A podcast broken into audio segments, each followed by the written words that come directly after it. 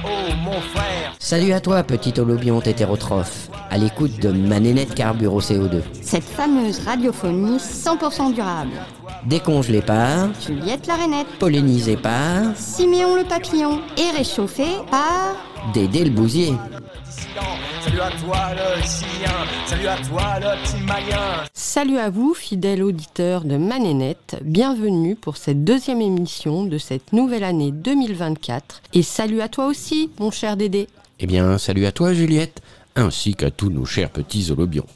Je suis ravi de vous retrouver pour notre cinquième émission de notre septième saison sur les ondes de radio collective. Mais dis-moi, avant de démarrer, à quoi as-tu pensé aujourd'hui? Qu'est-ce qui t'aurait mis en joie ou bien rendu fier? Et vous aussi, chers auditeurs, qu'est-ce qui a occupé le fond de vos pensées? Qu'est-ce qui vous a mis en joie?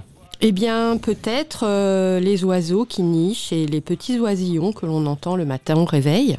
Bon, je ne sais pas vous, mes chers petits holobiontes, mais moi, je suis impatiente de découvrir la nouvelle héroïne ou héros que tu nous envisages de célébrer aujourd'hui. Alors, avant que j'égrène le menu de notre émission du jour, et sans plus attendre, raconte-nous de qui tu vas nous parler aujourd'hui. Alors, je nous propose de célébrer quelqu'une qui aura été la véritable découvreuse du réchauffement climatique, rien de moins, et dont il aura fallu attendre, tiens-toi bien, 155 ans pour la reconnaître. Vois-tu de qui je veux dire? Ne serait-elle pas, par le plus grand des hasards, également avec son mari, la signataire de l'une des premières conventions du droit des femmes en 1848, qui donne l'égalité entre hommes et femmes en termes de statut social et de droits légaux? Bingo, je crois que tu as mis encore une fois le doigt dessus. Donc, tu vas nous présenter Ennis Newton Foote. Oui, et c'est donc en 2011 que Raymond Sorenson, pétrologue et historien à ses heures, repère dans l'Annual Scientific Discover de 1857 une communication de Nis Newton Foote qui énonce une atmosphère composée de ce gaz, le CO2, conférerait à notre Terre une haute température. Et si,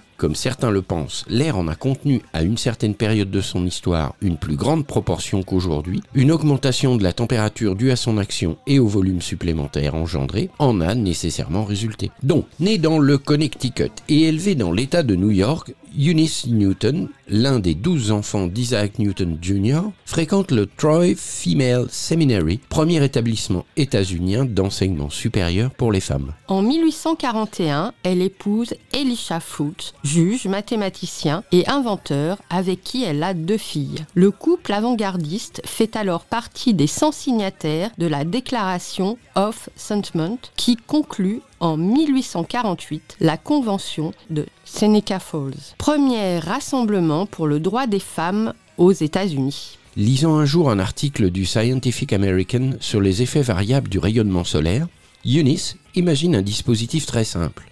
Introduisant deux thermomètres dans deux cylindres de verre de 76 cm par 10 cm, elle utilise alors une pompe pour retirer l'air dans l'un pour en rajouter dans l'autre, jusqu'à ce que les températures s'égalisent, puis elle les place au soleil. Verdict L'action thermique augmente avec la densité de l'air et diminue avec sa raréfaction. Puis, ayant comparé l'air commun et différents gaz, elle en conclut que le plus puissant effet des rayons solaires s'exerce sur le gaz carbonique. Hormis quelques compliments polis à la Scientific Lady et la publication de résumés dans deux publications européennes, plus personne ne semble se soucier de ces recherches. Et voilà que John Tyndall, célèbre physicien et glaciologue irlandais, utilise une instrumentation plus sophistiquée, un spectromètre différentiel, et des mesures plus fines, notamment sur la chaleur radiante, ce rayonnement infrarouge qui produit l'effet de serre, pour parvenir finalement aux mêmes conclusions. L'oxygène, l'hydrogène et l'azote n'absorbent quasiment pas la chaleur, au contraire de la vapeur d'eau et surtout du dioxyde de carbone. En 1857, Eunice publie un second article signé Madame Elisha Foote sur une nouvelle source d'excitation électrique où elle mesure l'électricité statique dans différentes conditions. Puis dépose deux ou trois brevets sans compter bien évidemment ceux de son mari auquel elle prête la main. Après quoi, elle retourne à son combat pour les droits des femmes sans plus s'occuper publiquement de science. Les travaux d'Eunice Newton Foote seront principalement ignorés par la communauté scientifique jusqu'à leur redécouverte donc en 2011. L'historien américain Roland Jackson estime que Eunice Foote a été désavantagée non seulement par le manque de communauté universitaire en Amérique et une mauvaise communication avec l'Europe, mais par deux autres facteurs également, son sexe et son statut d'amateur. Waouh, merci Dédé pour ce nouveau portrait tutélaire dont les contributions ont jeté les bases des études ultérieures sur le changement climatique et ont ouvert la voie aux recherches plus approfondies menées par d'autres scientifiques dans ce domaine. Alors maintenant, eh je te passe le relais je te propose de nous présenter le menu de cette cinquième émission et de nous dire comment, avec malice bien évidemment, nous allons donc croquer les esgourdes de nos chers petits holobions. Après la pause musicale, nous cheminerons tout d'abord en compagnie de Siméon au cœur de ce territoire baptisé Terre de Normandie, dont il nous avait dressé le portrait lors de la précédente émission, et partirons à la découverte d'un petit écrin de ruralité dont le bassin versant de la Rille a le secret. Mais je préfère laisser le soin à Siméon de nous dévoiler ce petit bijou et nous guider à la rencontre de ces autochtones, bien affairés par ailleurs à le faire resplendir. Je me permets juste de t'interrompre pour rappeler à nos chers petits holobiontes que désormais nous arpentons en profondeur le tronçon médian de la Rille, ce milieu qui s'étend peu ou prou depuis Beaumont-le-Roger jusqu'à au-delà de Brionne, à la découverte de tous ses aspects culturels, historiques et de tous ses acteurs. Et cela nous occupera pour le reste de la saison, c'est-à-dire jusqu'en juin prochain. Oui, c'est vraiment chouette. Alors, il sera grand temps d'écouter le quatrième épisode de notre feuilleton radiophonique entamé avec cette nouvelle saison de Manénette. La lecture partagée de l'histoire d'un ruisseau, ce récit écrit en 1869 par le géographe et anarchiste Élisée Reclus. Oui, un quatrième épisode en résonance avec la balade de Siméon, justement, puisque dans ce nouveau chapitre, il sera question de torrent qui, tel un char descendant du haut d'une montagne russe, finit par se développer en une parabole régulière. Après tous ces tumultes et émotions, il sera grand temps de nous amarrer pour nous rassasier d'une grande tranche de notre agenda mensuel gorgé de suggestions inspirantes et inspirées pour être toujours plus terranescent et robuste face aux adversités de la crise climatique, sociale et écologique que nous traversons. À l'issue de quoi nous arriverons qu'à un cas à la fin de cette nouvelle émission. Hum, miam miam miaumé alors en voiture, mais que dis-je en charrette, brouette, barquette, goélette, vedette, Juliette?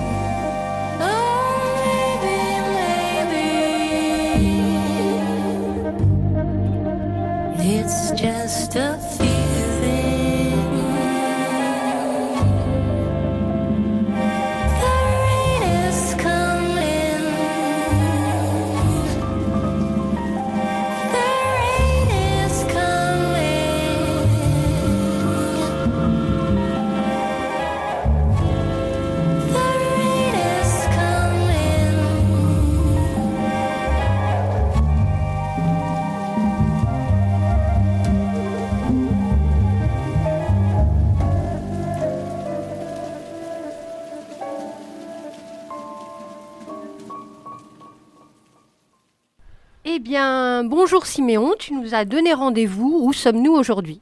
Bonjour euh, Juliette, bonjour Dédé, bonjour euh, Siméon. Pourrais-tu nous décrire et nous nommer le lieu où tu nous as donné rendez-vous sur ce fameux bassin versant de la Rille? Ça me fait plaisir de vous revoir. J'espère que vous avez bien trouvé. Je vous avais donné quelques indications, mais je ne sais pas si ça a été facile pour vous. Eh bien, oui, on savait que c'était du côté de Brionne, puis on a un petit peu grenouillé dans les vallons à côté, et on a trouvé Pont-au-Tout. Et une fois qu'on était à Pont-au-Tout, là, ça a été un petit peu plus sinueux pour te rejoindre donc à Livet sur Autou. Pourrais-tu nous décrire l'espace où tu nous as donné rendez-vous? Parce que c'est quand même pas banal. Oui. Si c'est fort joli, c'est quand même pas banal. Donc mes, mes amis, hein, euh, depuis notre dernière rencontre, je vous avais dit que maintenant, euh, nous allions nous intéresser à un petit tronçon euh, de, la, de la Rille sur les 145 km que forme ce fleuve. Nous avions ensemble décidé de nous arrêter sur à peu près 20 km de, de ce cours d'eau entre Brionne euh, et Beaumont-le-Roger. Après avoir visité ensemble plutôt l'espace urbain, eh bien pour euh, cette euh, nouvelle rencontre, euh, j'ai pensé à vous donner rendez-vous dans un petit village cette fois. Un tout petit village, euh, 166 habitants. On est à peu près au nord de, de Brionne, à quelques kilomètres de, de Brionne. Et puis, on a aussi quitté la Rille. Parce que ça, on ne l'a pas fait beaucoup, mais la Rille a de nombreux petits affluents, parfois de quelques kilomètres, hein, pas plus, qui alimentent ce, fleuve et qui fait que dans ce tronçon, le débit de la Rille, tout d'un coup, est multiplié par deux par rapport à, ce qu'on a vu en amont. Et donc, là, le petit cours d'eau, euh, euh, ce- cet affluent sur lequel je vous ai donné rendez-vous, c'est a un tout petit affluent, euh, oui, euh, quelques kilomètres, hein, qui se jette euh, dans la Rille, à Pont-Autou, là où vous avez- vous m'avez rejoint en, en ayant quitté la vallée. Effectivement, on se trouve finalement sur la rive gauche, Oui. en face de l'abbaye du Bec et Loin, qu'on a eu déjà le plaisir de visiter en ta compagnie. Donc là, c'est une petite vallée, la vallée de l'Autou. Et juste en face, c'est une autre petite vallée, un autre petit affluent qui s'appelle le Bec. Donc là, on est dans un secteur où effectivement la Rille est alimentée par une quantité de petits affluents qui ont creusé de jolies vallées euh, luxuriantes. hein. Même en temps euh, pluvieux comme aujourd'hui, euh, c'est quand même agréable de s'y rendre. Mais si j'ai choisi avec vous ce beau petit village, cette belle petite vallée, c'est qu'en plus elle est très intéressante, que ce soit sur le plan du patrimoine naturel, patrimoine architectural, mais aussi sur le monde humain puisque nous allons rencontrer un, un collectif associatif qui s'investit dans cette vallée euh, par rapport à un, à un patrimoine de, de cette vallée. C'est à la fois l'ancien, le présent euh, Et le futur. et le futur. On, va, on, on verra avec ces- cet entretien que nous, nous allons avoir euh, juste après d'ailleurs. hein. Vous allez voir, c'est un petit bout. Un petit bout de quelque chose, un petit bout de vallée, un petit bout de commune, un petit bout de territoire, euh, inséré entre des, des coteaux, et, et il s'y passe des choses. Des choses, il s'en est passé, et il s'en passe encore. Les habitants euh, se mobilisent, hein, ils ont de faibles moyens, mais ils ont des projets, projets collectifs, participatifs, et donc euh, je trouvais qu'il fallait pas euh, mettre de côté non plus les petits villages euh, qu'il nous faut connaître. hein. C'est peut-être plus difficile à, à identifier ce genre de territoire actif, mais quand on en trouve un, comme celui-ci, eh ben, moi je pense qu'il est bien de, de s'y rendre et d'y rencontrer ses habitants. Si je prolonge ta présentation du territoire terre de Normandie qui avait la forme d'un cœur, comme le Neuchâtel et comme tous ces fromages-là, ce que tu nous avais décrit, c'était aussi que ce territoire, hors deux, trois bourgades, finalement la majeure partie de ce territoire était essentiellement composé de petits villages et euh, extrêmement rural. Et politiquement, justement, représenté de cette manière-là, aussi tout un tas de dispositifs qui étaient à l'image de ce territoire. Mais l'idée, elle était aussi de pouvoir euh, présenter le village. Alors, qu'y a-t-il à nous en dire? Livet sur Autou. Autou, on a vu, c'était le, le nom du cours d'eau, le torrent d'Autou, il me semble. C'est un torrent. C'est un torrent, hein, on, on- on le voit, hein, euh, on l'a sous les yeux. C'est un, un petit cours d'eau, mais alors euh, vraiment euh, tempétueux. hein, donc il y a quelques informations intéressantes à donner euh, avant d'aller plus loin dans, à la rencontre des, des habitants. Peut-être à commencer par Livet. Euh, L'IV, L-I-V-E-T, hein, euh, on en trouve un peu partout en Normandie des, livets, hein, euh, dans le Calvados, dans l'Eure ici, même dans l'Orne. hein. Donc l'IV, euh, c'est un nom que l'on rencontre dès le Moyen Âge, avec une écriture anglophone, Livet, L-I-V-E-T-H. Bon, Nous sommes une région anglo-normande, quand même, faut pas l'oublier. 13e siècle, la Normandie est très liée à l'Angleterre.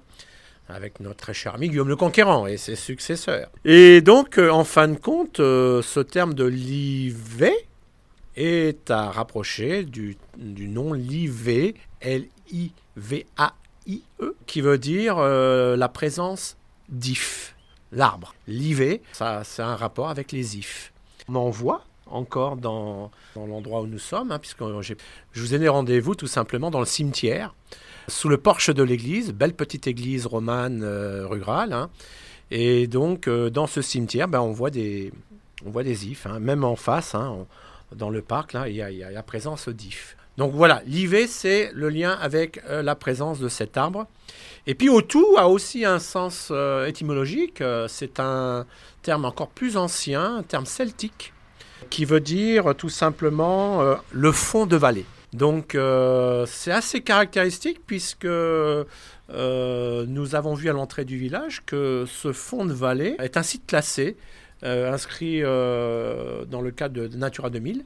Ce site est très caractéristique. On voit bien, on visualise bien la vallée de l'autour, entourée de coteaux boisés, assez abrupts, hein, de vallons élevés quand même. hein. Et, et donc, euh, ce paysage est tellement caractéristique que il a été inscrit euh, au niveau de la préservation euh, de Natura 2000. Très bien. Alors on a compris qu'on était sur un fond de vallée planté d'if. On est donc bien à Livet sur Otou, si je traduis littéralement. Alors aujourd'hui, il y a, il y a d'autres, d'autres, d'autres arbres, d'autres espèces végétales qui, qui ont pris euh, racine le long de, ce cours d'eau. Euh, il y a aussi beaucoup de peupliers et de saules têtards. C'est un cours d'eau, euh, un torrent euh, alimenté par euh, de nombreuses sources sur les collines de, de. Donc on dénombre cinq sources, trois dans le parc du château qui est juste à côté et deux autres sur les coteaux. Et donc ces sources euh, permanentes alimentent ce cours d'eau qui, qui est vraiment un véritable torrent. Et cette richesse fluviale a permis d'y bâtir sept moulins qui remontent dans les siècles passés, essentiellement des moulins à farine. Mais imaginez sur ce petit courant d'eau euh, de quelques kilomètres, sept moulins étaient en activité. Et puis on nous parle aussi de moulins à huile. Et parce que dans cette région, euh, eh bien, euh, il y a aussi la présence euh, de nombreux noyers, si bien qu'on y a produit de l'huile de, noix. On est donc dans un fond de vallée peuplé d'if et que nous avions 5 à 6 sources torrentielles qui alimentent ce cours d'eau qu'est l'Otou. et qui ont donné lieu à l'émergence de 7 à 8 moulins, dont des moulins à huile. et à farine. Alors pas d'industrie euh, métallurgique ici dans l'Otou, c'est vraiment euh, l'alimentaire, hein, la farine, de l'huile de noix, euh, très utile dans, bah, les foyers hein, du coin, que ce soit pour l'alimentaire ou bien pour l'éclairage hein, aussi. Donc voilà. Et j'insiste sur la présence de moulins. Aujourd'hui, il y en a encore trois. Euh, deux moulins sont, privés. Et on va être confronté au troisième, qui s'appelle le moulin de Sainte-Marie. Je n'en dis pas plus parce que ça va être le cœur de notre échange avec, je crois, monsieur le maire et, le président d'une association qui, travaille euh, euh, par rapport à ce moulin. Et on va voir que bah, le, moulin est vraiment un patrimoine extrêmement important pour ce petit fond de vallée qu'est l'Otou. Soit sur un petit lieu, mais très costaud en Ouais. termes de mobilisation. Très riche, très très riche. Il y a un autre patrimoine plus récent qui est la présence d'un château. Alors 19e siècle, un château de briques avec un grand parc, avec, avec de belles bâtisses, hein, avec également de belles maisons de maîtres. L'histoire de ce village, il y a une famille qui a fait construire et qui a exploité euh, ces terres. Donc c'est la famille Join Lambert. Cette famille euh, a fait fortune euh, dans la région de Rouen puisque c'était une famille de teinturiers. Effectivement, Rouen est très réputé pour euh, sa, son industrie textile, euh, notamment avec euh, la confection de draps de laine. Et donc, ces joints Lambert, eux, ont, ont pris en charge la teinture de ces draps. Et bien sûr, comme toutes ces familles enrichies, elles ont décidé de faire construire, non pas leur maison de campagne, mais leur château de campagne, pas trop loin de Rouen, on n'est pas excessivement loin de Rouen. Et donc, ce qui est intéressant, euh, c'est que cette famille euh, notable euh, a complètement changé d'orientation sociale. Puisqu'à la quatrième génération, cette famille a abandonné l'activité teinturielle pour s'orienter dans l'érudition et la politique et les arts. Si bien que le, membre de la famille hein, qui a cassé euh, l'évolution sociale euh, s'appelle Arthur euh, Join Lambert. On, voit sa tombe hein, dans, le, dans le cimetière, là au milieu. Là. Donc Arthur, lui, a fait des études. Il est devenu un, historien, archéologue, homme politique, hein, euh, conseiller départemental, euh, etc. Et il a retransmis ça à ses fils. hein. L'un de ses fils sera député, sénateur euh, de, l'heure. hein. L'autre fils sera artiste, peintre. Donc on passe de l'industrie à, à l'érudition et à la politique locale. Et leur camp de base devient donc Livet-sur-Autou et Voilà. non plus Rouen. Et si je mets un petit coup de projecteur sur euh, Arthur, c'est une petite anecdote. hein.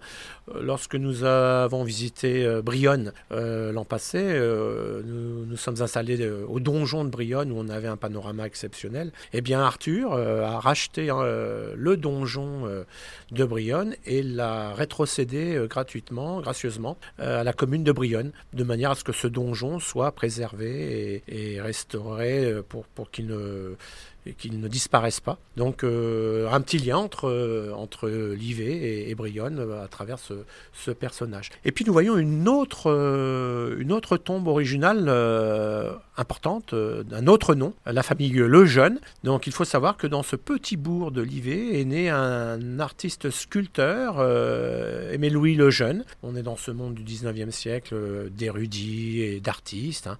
Ce Lejeune euh, a quand même été réputé hein, euh, au 19e, euh, sculpteur, et on retrouve de ses œuvres dans de nombreux musées européens et, des- États-Unis, hein, comme le Metropole Museum de New York. Et est-ce que cette famille, euh, donc propriétaire du château, Join Lambert, vit-elle encore actuellement sur place? Alors le château, le château est toujours habité, mais non, non, la famille Join-Lambert ne- n'est plus, euh, plus ici. Par man- manque de descendance, euh, le, château a été vendu, et donc ce sont d'autres familles qui ont pris le relais. Mais le château est toujours habité, toujours exploité, le parc est toujours entretenu, et en plus, ils sont propriétaires de, moulins qui ne sont plus exploités en tant que tels, mais euh, qui demandent à être préservés, restaurés, entretenus, occupés, animés, etc. Et justement, le château possédait l'un de ces moulins, le fameux moulin de Sainte-Marie. Pour euh, préciser à nos chers auditeurs, on est donc euh, sous le porche d'entrée de l'église pour se tenir à l'abri, hein, parce qu'effectivement aujourd'hui est encore une journée très pluvieuse. Et on est effectivement à mi-chemin entre le château qui se trouve un peu plus euh, à aller une centaine de mètres de là où nous nous trouvons et en contrebas nous avons le moulin de Sainte-Marie qui donne à voir quelque chose vraiment en très très bon état. C'est assez surprenant. Le, le bâti, hein, on le voit, le bâti c'est de la brique. Il y a donc le corps du moulin que l'on voit hein, avec un, canal que l'on appelle le coursier qui est alimenté par l'Autou. Donc euh, une partie de l'Autou va être dérivée vers ce moulin pour euh, alimenter euh, la roue à aube, faire travailler la roue à aube qui est toujours présente. hein. et puis ensuite rejoint le lit du cours d'eau. Et donc il y a d'autres beaux bâtiments autour du moulin qui devaient être occupés pour, pour cette activité. Dernière petite information que je trouve intéressante, c'est justement la toponymie des lieux. En observant un petit peu euh, la carte de la vallée de l'Autou, euh, j'ai j'ai trouvé qu'il y avait euh, de nombreux noms à consonance religieuse. Pour une église, c'est normal, nous sommes là, nous sommes sous le porche de l'église Notre-Dame. Mais alors, par contre, euh, un moulin euh, qui porte le nom de Sainte-Marie, euh, là, c'est plutôt rare parce que un, moulin, c'est une activité économique, ce n'est pas un lieu religieux. Hum, Donc, il, doit y avoir un lien euh, entre la dénomination de ce moulin et l'histoire religieuse euh, du, du secteur. Et puis, euh, j'ai- trouvé sur la commune euh, de, de Livet-sur-Autou deux, deux dénominations encore religieuses. Euh, un hameau qui s'appelle la Côte de l'Évêque. Bon, tiens, c'est pas mal. Et juste à côté, le hameau au prêtre. Donc, euh, il y a une forte connotation religieuse. euh. Alors, On en parlera certainement avec monsieur le maire. Ça sera intéressant d'ailleurs de, l'interroger sur le sujet. Mais c'est vrai que la proximité de l'abbaye du Bec est loin euh, a peut-être un, sens à tout cela. hein. Les moines ne restaient pas enfermés dans leur abbaye. Ils avaient tendance à, développer des prieurés et surtout à y développer de, l'activité économique, notamment les moulins. hein. Donc, euh, est-ce que la proximité géographique avec l'abbaye du Bec est loin explique que ce- cette vallée de l'Autou a été euh, euh, défrichée euh, par, euh, par les, moines au Moyen Âge Mais en tout cas, cette présence de non-connotation religieuse intrigue quand même. Et, donc doit avoir un sens particulier lié, au bec, oui. C'est fort possible. Très bien, eh bien, je te remercie. Nous te remercions avec Juliette pour ce rendez-vous. Et il va falloir que nous nous rendions au rendez-vous que tu as conclu avec le maire de Livet-sur-Autou et Monsieur Lenormand, président de l'association du Moulin Sainte-Marie. À tout de suite.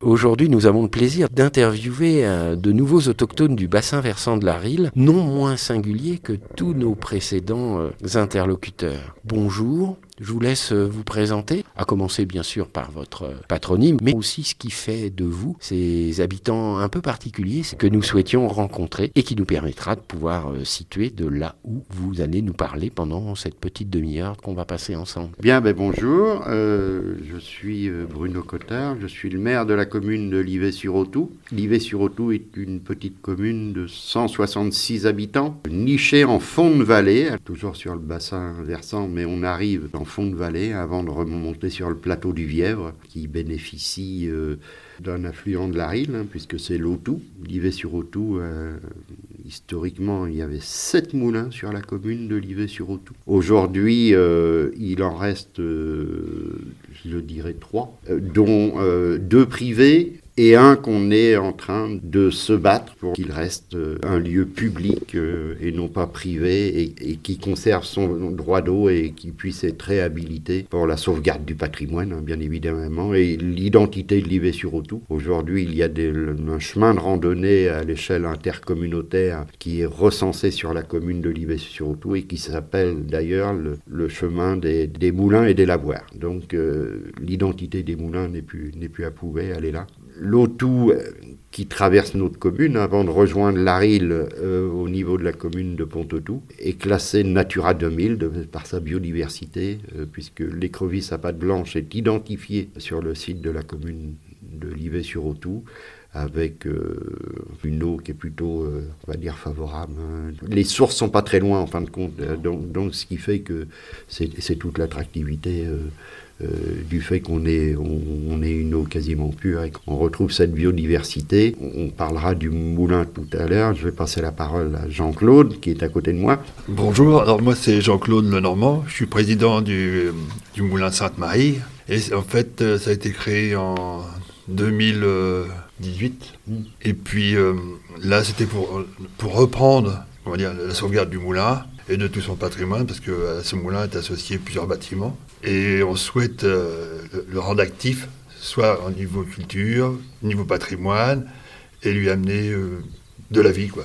Très bien, merci messieurs. Si on est aujourd'hui à votre rencontre, c'est parce qu'effectivement on a entendu parler de votre mouvement collectif de défense et de sauvegarde de, de ce moulin. Moi, je reviens un peu sur ce que disait Jean-Claude pour reparler un peu du moulin.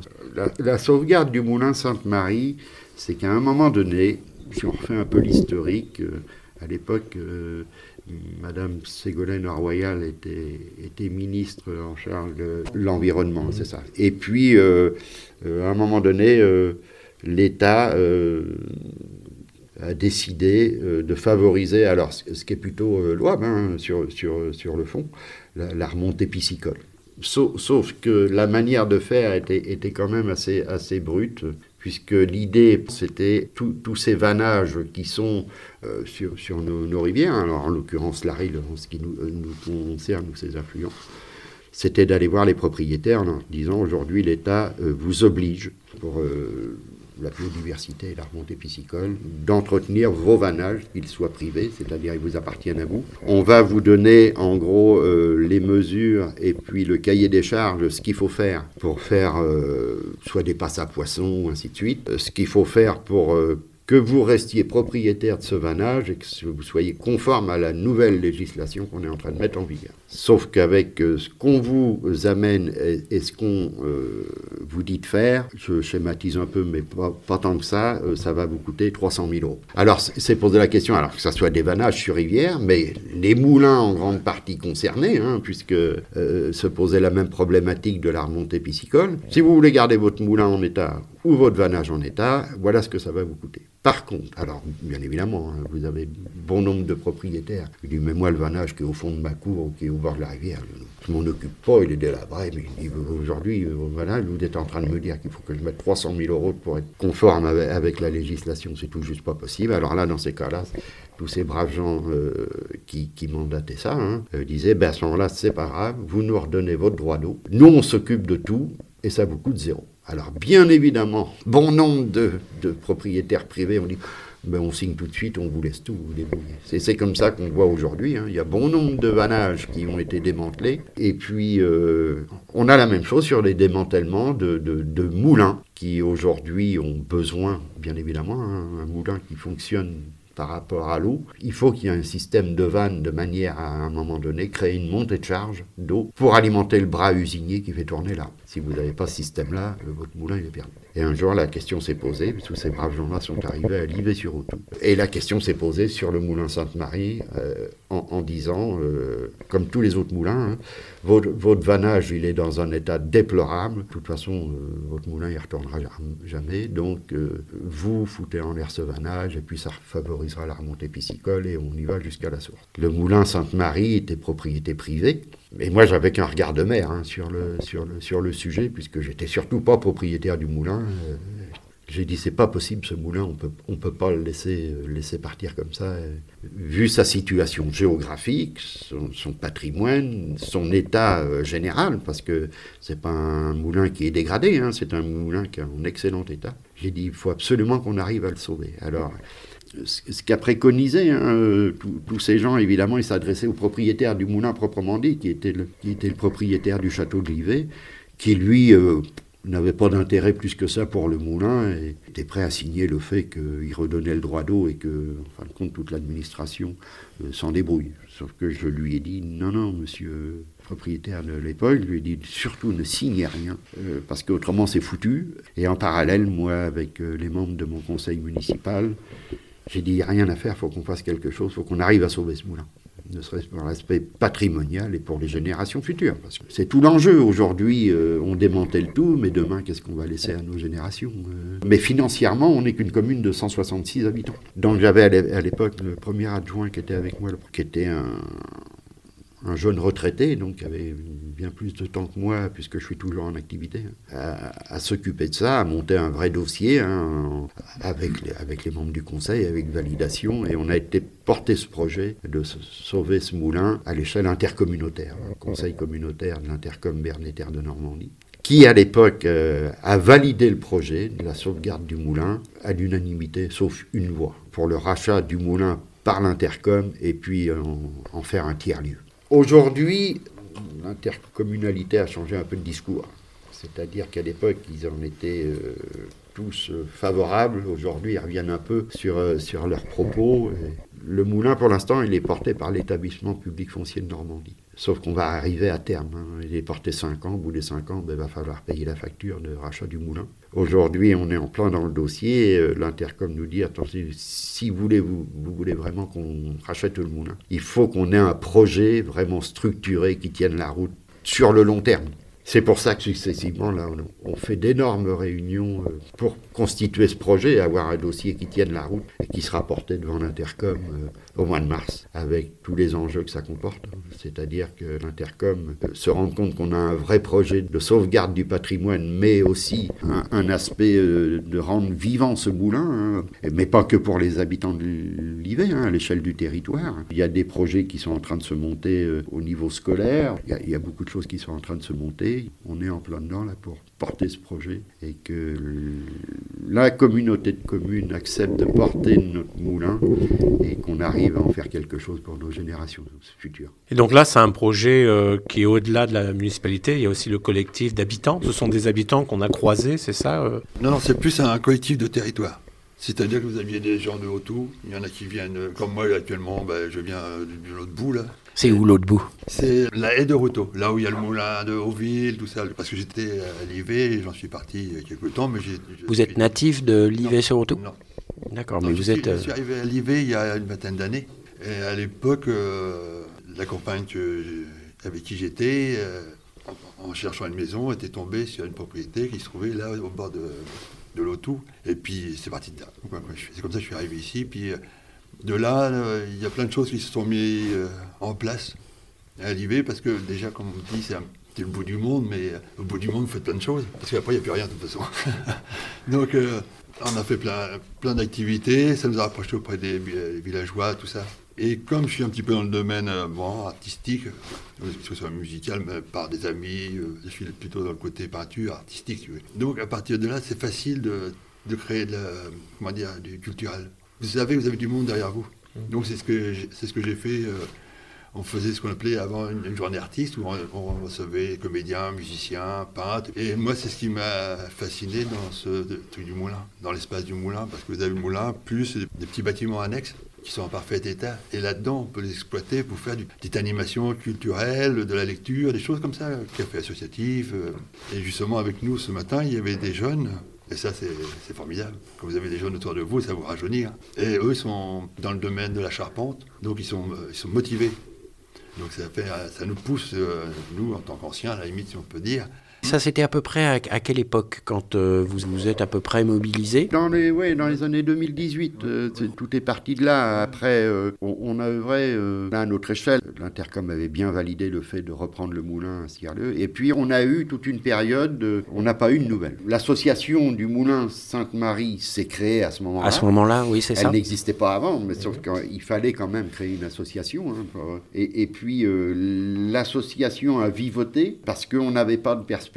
Euh, L'Intercom disait d'accord, on, acte le fait de reprendre le moulin. Déjà, c'était porté par l'établissement public foncier pendant cinq ans, donc l'Intercom n'en était pas encore propriétaire. Et quelles étaient les limites d'usage dans la mesure où vous n'êtes pas propriétaire, mais qu'est-ce que je peux faire? On peut l'utiliser, pas l'utiliser? Après, il y, a- y tout cet enjeu de sécurité, de, d'assurance. Qu'est-ce qu'on peut faire? Est-ce qu'on peut y aller, pas y aller Donc ça a vivoté. Et puis, euh, on a remis, euh, à un moment donné, on a, on a quand même demandé à, à avoir une réunion euh, au, au niveau avec le président de l'Intercom actuel, puisque entre-temps, il y a eu des élections. L'ancien président euh, n'a pas renouvelé son mandat. Le nouveau président a renouvelé. On a renoué contact. Et puis, on, on est en plein dedans, là. On, on est en train de- de- d'avancer sur le projet.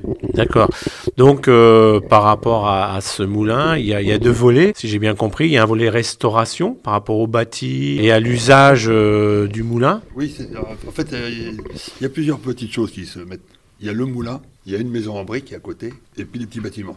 D'accord, oui. Donc, en discutant ce matin avec euh, les jeunes, les charpentiers, on se voit bien réaménager cette maison en briques. Et puis, euh, le moulin lui-même, il est déjà en, en état. D'accord, oui. Ce matin, avec nous, il y avait un meunier qui, lui, a regardé un petit peu les machines en place, les différents moulins qui étaient à l'intérieur. Pour lui, il est possible de remettre en service un des petits moulins. Pas pour dire comme ça, on va faire de la production de farine, c'est pas, c'est pas ça. Mais de lui re- redonner vie, vous permettre euh, aux jeunes, aux enfants, aux écoles de venir et de voir Comment une ça fait machine tourner. Ouais. Et non pas en statique, par photo, ou choses comme ça. Ça, c'est possible. En plus, dans ce moulin, il y a un moteur. C'est un moteur du vent, je crois, de, de 1928. Et ce mo- moteur servait pour compenser quand il y avait le manque d'eau ou choses comme ça. Donc il venait euh, renforcer. Et ça, c'est rare, ils sont très rares ces moteurs-là. Donc on a ce privilège dans ce moulin d'avoir cet élément qu'on voudrait mettre en route pour, par exemple, pa- parler plus pour les adultes et tout ça. Ça, c'est la partie moulin. Ensuite, la maison, on va s'en servir éventuellement pour faire euh, une salle de réunion, permettre à des collectifs de venir, faut faire des stages ou des autres, et peut-être à l'étage faire du gîte, de façon à rentabiliser pour éviter que l'intercom se trouve à avoir payé quelque chose. C'est-à-dire qu'en fait, on devient autofinancé. Vous dites euh, qu'effectivement, ça, ça a un peu sommeillé pendant quelques années. Mais, mais est-ce qu'il y a eu quand même de temps en temps des moments sur lesquels vous avez pu investir le moulin, faire, euh, je ne sais Oui. pas, vous évoquiez un peu de culturel que, tout à l'heure Quand, on a remis, euh, on a décidé de reprendre le, le flambeau. Dans mon idée, moi, c'était en pensant toujours à ce que j'ai pu vivre par le passé, je me dis, il faut qu'on fasse quelque chose de spontané tout de suite qui coûte rien, mais qui peut marquer. Donc on a fait, on a mis en place une randonnée. Donc il y a le Mathieu qui est un jeune d'Olivet, l'enfant du pays un petit peu, qui connaît bien le truc. Lui était le guide de ces randonnées et le public ont été euh, aimé parce qu'il a présenté tous les moulins, tout ça, puis il partait dans la forêt. Et sur le retour, on passait devant le château, on arrivait au moulin. Et au moulin, comme on faisait des groupes de 24 personnes à peu près, on partageait ce groupe en deux. Jackie, qui est le trésorier, lui, il, est, euh, comment dire, il est fasciné par le moulin, c'est un, un passionné. Donc lui, il faisait le, guide dans le moulin. Et l'autre groupe, on avait une personne qui était de l'Aïdrouto, qui s'appelle Mimi. Et elle, elle, est, passionnée par la biodiversité, les plantes qui sont liées euh, au moulin, par les plantes médicinales. Donc euh, ce groupe était à un côté, puis après on permutait et on finissait, on mangeait tous ensemble. quoi. C'est randonnée quand les gens nous en ont redemandé et nous ont même demandé de rajouter la visite de l'église. C'est pour vous dire que quand même... euh, Il y a une attache au patrimoine. voilà, voilà. Ouais, Et dans, par le passé, c'est avec euh, Mathieu, il me dit, ici à Livet, il y a un four. Là où les moines, après hier, venaient faire leur terre, parce qu'ils n'avaient plus là-bas. Et donc, il y a un four à poterie qui se trouve dans une propriété privée. Et euh, on a fait les démarches auprès du propriétaire, enfin de la propriétaire, et elle nous a accordé le droit de, de rentrer dans sa propriété pour montrer cet espace, euh, cette poterie qui est... Le four qui existe toujours. Voilà, qui est toujours euh, là. Il y a encore les, des vestiges, hein, il y a encore les moules, tout ça, qui sont encore restés un petit peu. Ouais, ouais. Notre parcours, c'était ça. Donc c'était les moines du Bec et Loin Oui, qui qui venaient faire ici faire leur poterie, c'est ça Les moines du Bec et Loin, enfin, la- on ne présente plus l'abbaye du Bec et Loin. hein. Alors, évidemment, pendant la guerre, l'abbaye a été euh, occupée par, par les Allemands. Les moines, à l'époque, euh, faisaient de la poterie, bien évidemment, euh, à, à l'abbaye, mais, ne- mais ne pouvaient plus euh, le faire, puisque les Allemands avaient, euh, entre guillemets, cloîtré les moines dans un coin, et puis s'étaient approprié toute l'abbaye. Les moines sont venus à Livet pour demander, à l'époque, le propriétaire, mais je sais, au niveau des châteaux des Joints-Lambert, hein, est-ce qu'ils pouvaient utiliser le, four pour continuer, entre guillemets, à faire de la poterie, euh, puisque c'était leur euh, truc à eux. Euh, donc ils ont eu l'accord d'utiliser le four de Livet sur Autou pour continuer à faire de la poterie pendant la guerre. Et puis quand la guerre s'est terminée, ils ont pu réapproprier l'abbaye du Bec et en remerciement pour la commune d'Olivet sur Autou, ils ont fait, on peut le voir toujours dans l'église d'Olivet, hein, ils ont fait un chemin de croix en poterie. hein, il est toujours accroché euh, dans l'église. Et c'est les moines qui l'avaient offert à la commune d'Olivet sur Autou en remerciement d'avoir occupé le, le four de la commune pendant toute cette période de guerre. Est-ce que c'est l'ensemble des plus de 160 habitants qui sont mobilisés autour Ah, du c'est plus moulin, loin, c'est plus loin. de près, de loin, ou ça va, c'est bien non, plus beaucoup que plus ça loin, ça va beaucoup plus loin. Ça Ah oui, c'est bien plus Ouais. large que ça. Parce que, bien plus large que ça, oui. euh, je crois qu'on doit être euh, euh, à peu près cinquantaine d'adhérents là tout de suite. Et, mais ça va beaucoup plus loin. L'association Ouais. du Moulin, aujourd'hui, euh, les membres de l'association ne sont pas forcément euh, que sur le territoire proche d'Olivet-sur-Autou, même si c'est un peu euh, écarté des frontières de la commune.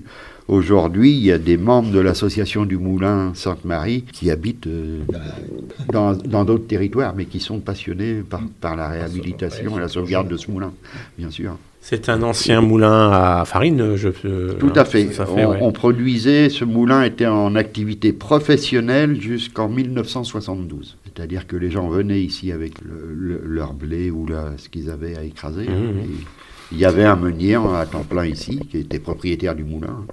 L'activité était, était professionnelle. ouais. Parce que j'ai vu qu'il y avait aussi des moulins à huile euh, ici à, à Livet-sur-Autou. Il y, a- il y en a eu un, alors qui n'existe plus Ouais. malheureusement. Il faudrait se repencher sur tout l'historique de tout ça, mais oui, il y a eu. C'était le- l'huile de, de noix, c'est ça Il y avait des noyers de, Tout, tout à fait. de Tout à présence fait. sur le territoire. Oui, mais pour le- tous les autres, euh, on était sur des, des moulins à farine. À farine. Sauf un qui appartenait, on, on va dire, au château, où là, c'était plutôt euh, l'aspect de, de faire, de produire l'électricité pour le château.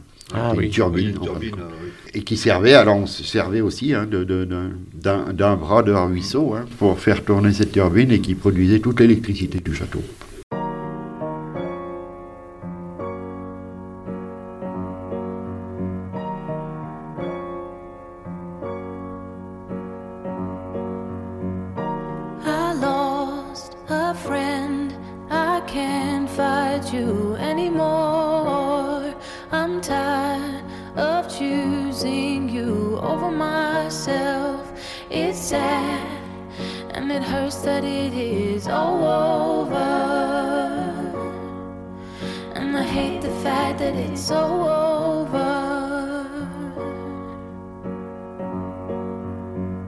Sometimes I think if I was more stronger, sunshine, my smiles would last longer. You had my trust and we had choices, but you told my secrets to strangers.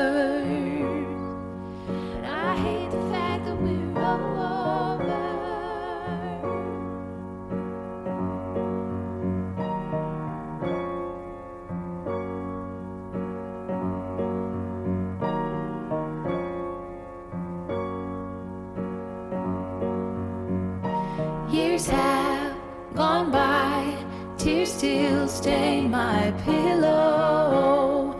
You played games with my emotions. Real friends don't leave their wounds open. But I'm okay to say that it's so over.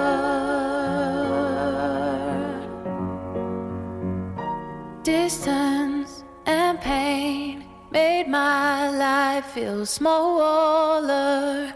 I thought without you I'd be broken.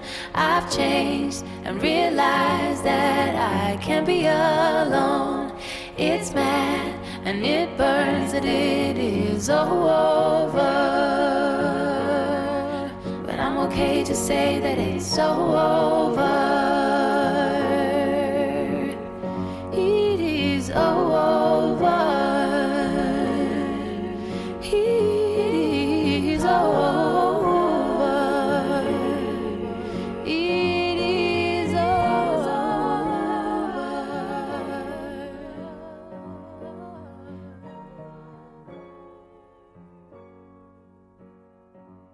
À l'heure actuelle, dans le cadre du projet, il y a cette idée d'un espace pédagogique en mouvement, Oui. tant au niveau mécanique parce qu'il y a un moteur bien particulier qu'on retrouve finalement plus du tout, à part ici. Voilà, c'est l'exception de l'IVES sur Auto et c'est super. Le moulin tournant, le moulin à blé, l'espace au-dessus en termes de gîte, mais vous nous avez dit que tout autour il y avait quelques bâtiments. Est-ce que là aussi il y a des perspectives Oui, oui, oui, euh, oui, oui, oui. Parce que euh, quand on, on interroge, enfin, quand on regarde un peu ce qui se fait, dans mes contacts, il y a des gens qui disent Mais Moi, euh, j'aime faire de la lecture. Voilà, vous avez ce qu'on appelle du théâtre chez soi. Et ils sont partants pour faire ce genre de prestation. Donc, donc, si vous voulez, pour nous, ça peut être une prestation qui est courte, facile à mettre en place, sans avoir besoin de moyens. Donc ça, ça peut nous permettre de vivre. Et L'intérêt, en fait, c'est de, de faire parler le moulin, de faire parler de l'IV, de faire parler... euh, Donc là, le, le projet euh, est en phase de- d'être ficelé, on va Oui. dire, pour euh, le présenter définitivement à votre communauté de communes Voilà, ça, et de savoir ce que la communauté de communes euh, va vous suivre ou pas. euh, et, et donc créer un, un lieu culturel quoi, à l'échelle du territoire de la communauté de communes d'Intercom Terre de Normandie, c'est bien ça. hein Tout à fait, que ça ait un attrait, un attrait pour, à l'échelle du territoire, hein, mais pas que, ça peut même fédérer plus, plus loin que ça, hein, selon les, les différentes activités qui, vont être faites. euh, oui, c'est- de créer, alors, c'est un lieu de vie, hein, c'est de recréer un lieu de vie, d'animation, euh, d'attractivité du territoire, bien sûr, mais à l'échelle euh, à l'échelle intercommunale, mais même plus, plus vaste que ça, aux besoins, oui, bien sûr. Et quelle place pour la biodiversité? On a vu, vous nous aviez dit, il y a eu des randonnées dans lesquelles euh, finalement il y a eu une sensibilisation qui a été faite et un intérêt certain manifeste. Est-ce que comment vous imaginez dans votre projet euh, ce lien euh, aux vivants et non humains? Ah, euh, c'est bah, déjà c'est entre euh, la rencontre entre les les, les- les promeneurs quoi, parce qu'ils viennent un peu comme ça au hasard. Énormément. Voilà, il y a beaucoup de randonneurs ici. Et puis euh, la sensibilité aussi, c'est que en se promenant, prenons le temps, parce que quand on est en randonnée, parce que je fais un peu de randonnée, vous marchez, vous marchez, vous tracez, vous ne regardez rien du tout. que là non, parce qu'il y a un guide en la personne de Mathieu, et puis il est passionné, et il est passionnant en même temps. Donc euh, ça oblige le public à regarder, à écouter, à prendre le temps. C'est ça qui est important pour comprendre un petit peu notre environnement, c'est de prendre le temps de se poser, de regarder. S'il n'y a pas ça, vous pouvez toujours tracer. hein. On- a l'habitude de dire écoutez le paysage pour Ah oui. entendre le monde. Est-ce que ça, c'est quelque chose sur lequel vous vous retrouvez dans cette histoire de Ah oui, balade et, et de valorisation du moulin, finalement, et de tout le travail que vous essayez Ah de mener? Moi, je suis, euh, je peins, je suis artiste peintre. Je peins beaucoup dehors, en extérieur, principalement. Avec mes amis, quand on sort, puis on se fait une sortie comme ça, et euh, qu'on cherche notre composition, qu'on veut aussi l'interpréter. Si tu prends pas co- conscience de ton environnement, tu t'en l'imprimes pas. Elle, sera- elle vivra pas comme tu en as envie. Non, non, je pense que c'est intéressant de prendre euh, l'écoute, le regard. euh. Moi, j'ai vu des choses, de te surprendre, par exemple, tu étais là, dans ce- tu puis d'un seul coup, tu as un chevreuil qui passe. bon, mais voilà, c'est ça. Parce que tu es dans une situation qui te permet de. Et puis, quand ils ont fait la remontée euh, pour les poissons, tout ça, justement, nous étions voisins d'un moulin. Et nous en a été, quelque part, menacés. On nous a dit comme ça euh, si vous ne signez pas pour euh, cette. euh, vous voyez, le propriétaire, là, c'est lui qui va devoir payer. Parce que vous- la date va te passer. Donc, euh, si vous ne signez pas, voilà. Donc, on l'a fait. Pour, pour ce propriétaire, on a signé. Aujourd'hui. Bon, oui, enfin, c'est pour dire que le Voilà. moulin qu'il est en train de Parce qu'on parler, était voisins. lui, a été démantelé. A été démantelé, voilà. Et, et- ils ont signé pour que. Pour donner de nouveau le droit de l'eau, L'État euh, se charge de tout. Voilà. donc l'État, en fait, a tout démantelé. Voilà. Mais ce qu'il faut bien comprendre, c'est que quand existait ce barrage, l'eau venait arriver, descendait, tapait, repartait. Aujourd'hui, il n'y a plus ça. Aujourd'hui, vous n'avez qu'un courant. Le niveau de l'eau, depuis que je suis arrivé ici, il a descendu de plus de 30 cm. Au début, quand on est arrivé, j'ai vu un kayak passer. Un type, il descendait en kayak. Aujourd'hui, vous ne descendez plus. Donc on constate de l'incise, en Ouais. fait. hein, c'est Ouais. ça, ça Ouais. creuse le, le- le cours. hein. Voilà, c'est parce que puis quand ils ont fait les travaux, ils sont venus pour détourner le bras. Ils ont creusé dans, un- dans- dans le champ voisin de façon à détourner le cours d'eau. Donc pour détourner, ils ont récupéré tous les poissons qui étaient... euh, ils ont été surpris par le nombre de poissons et choses qu'ils ont pu trouver. Ils ne s'attendaient pas à ça. En fin de compte, la remontée piscicole, elle se faisait alors que le moulin, le moulin était là. Est-ce que vous avez euh, eu l'idée justement de faire un inventaire de la biodiversité, un atlas, puisqu'on est sur une zone Natura 2000 Alors que ça soit sur la Rille hein, ou même sur le territoire de, le- son affluent qui est l'Autou. On fait partie d'un syndicat de la basse vallée de la Rille, le SMBVR, et on a un technicien rivière qui est Monsieur Dupuis, Thomas Dupuis, qui, Oui, euh, qui est un passionné de son métier. Il suffit de l'écouter. Hein. Et il, il a beaucoup d'éléments, en fin de compte, sur les différentes espèces que l'on a ici, mais pas que, hein, par rapport à la biodiversité. Est-ce que il, il a, il a un vrai cahier des charges. Oui, oui, il est très, très professionnel. Il est associé, entre guillemets, avec nous, puisque quand je parle de, de cette histoire de vannage de moulins qu'il faut réhabiliter, euh, je l'ai appelé, et bien évidemment, il est venu et il m'a amené pas mal d'éléments en termes de coûts financiers, la réhab- réhabilitation du bras usinier, mais, Mhm. ou, ou- ou du, bras de, du bras de partage avec les murs à refaire. Euh, il s'en est occupé, il m'a ramené des devis. Enfin, non, non, il est très à l'écoute, Thomas. Et, Et à l'heure actuelle, puisque les échéances arrivent euh, par rapport à l'intercommunalité, le fait de- de- d'avoir à produire un projet, comment on peut vous aider? Quels sont vos besoins? Comment on peut vous contacter si Ben, moi, on est que- intéressé? alors, euh, je pense que vous pouvez nous aider. Ben, évidemment, on, on a parlé de l'aspect euh, euh, écologique de notre vallée, hein, de, de- de notre ruisseau qui est classé Natura 2000, avec cette biodiversité. Et puis, il ne faut pas oublier que le sujet premier où on en est arrivé là avec ce moulin, c'était la remontée piscicole. Donc, il y a peut-être quelque chose à faire pour que notre projet soit porté concilier les deux, en fin de compte, de prouver qu'aujourd'hui, on peut faire vivre un moulin et puis euh, que la remontée piscicole puisse s'opérer. Euh, les deux, les deux sont, sont compatibles. On- mais je ne conçois pas qu'on foute en l'air, excusez-moi l'expression, des moulins pour favoriser euh, la remontée piscicole.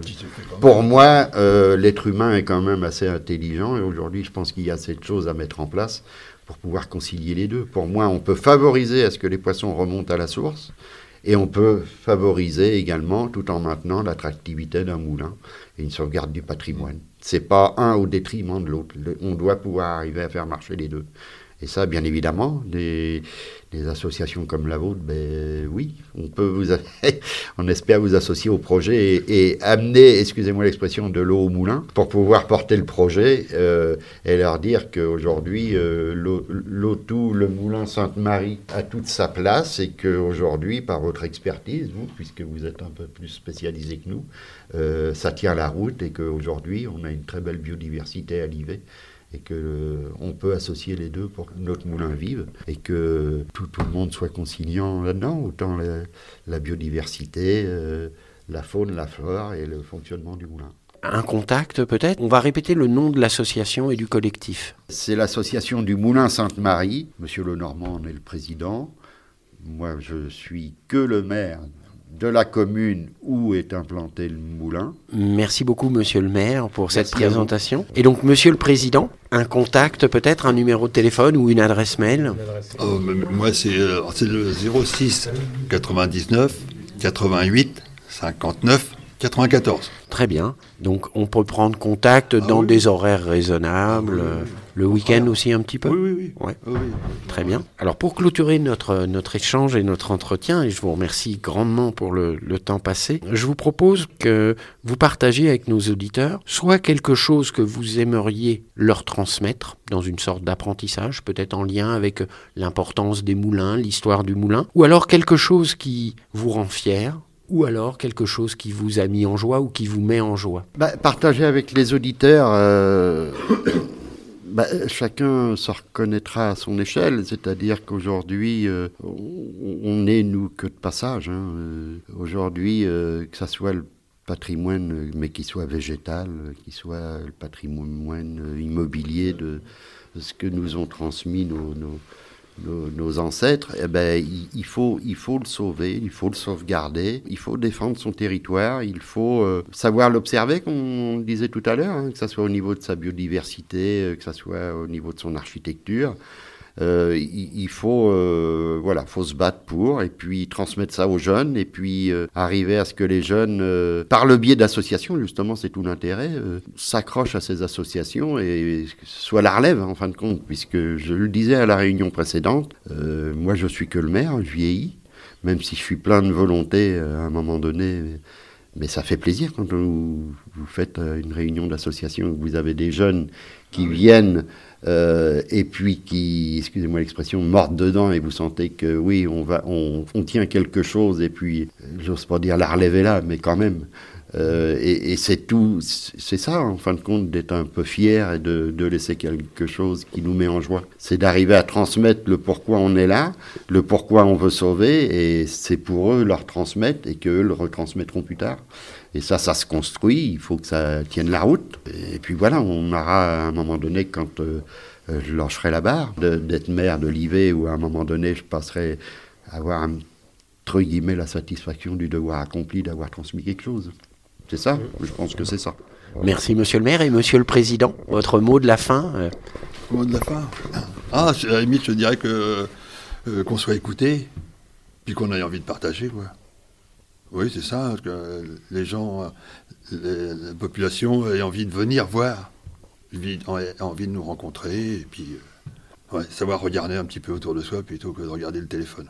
L'association est ouverte en dehors du territoire, et Ah bien oui, évidemment, bien euh, tous ceux qui sont pleins de bonne volonté, euh, comme on l'a dit tout à l'heure, hein, pour, euh, si vous êtes plein d'idées et plein de, plein de bon sens, eh bien, on vous accueille avec, euh, avec plaisir pour euh, gonfler notre association et porter notre projet au maximum, bien sûr. Merci pour ce mot de la fin. Et effectivement, le bassin versant est un bassin qui a été traversé tout au long de ces années. Et merci de, de cette belle mobilisation à, à préserver son histoire et à vouloir la transmettre. Merci beaucoup. À bientôt.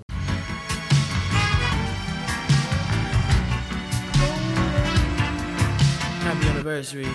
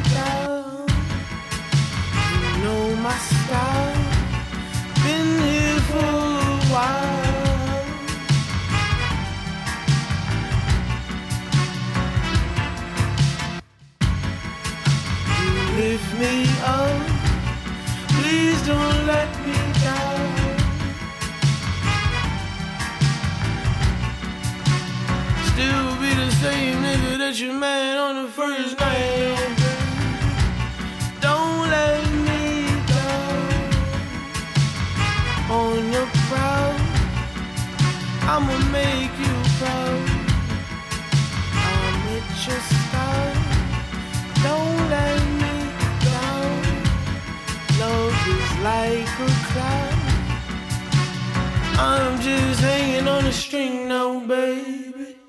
On se retrouve après cet entretien mené avec Monsieur le maire et Monsieur Lenormand. Merci beaucoup Siméon pour nous avoir permis de partir à la découverte de ce village, mais aussi de ces nouveaux autochtones, pour lesquels effectivement des affinités se dessinent et nous donnent bien envie de revenir euh, très prochainement. Tout à fait, et on a eu une petite exclue puisque se passe ici le 5 mai la fête des plantes, donc sur ce joli village. Et je vous invite tous à y venir, euh, une de plusieurs milliers de personnes, donc je pense que ça va être très intéressant, mais nous vous le redirons dans notre agenda mensuel. Et puis moi, j'ai hâte de, savoir si euh, nos amis euh, vont réussir à, être soutenus dans leur projet, que ce soit euh, par rapport à la collectivité, et arriver à faire vivre ce tiers-lieu, le terme a bien été employé, hein, ce tiers-lieu culturel lié au domaine artistique, lié à la découverte du patrimoine, et donc au fonctionnement de ce moulin,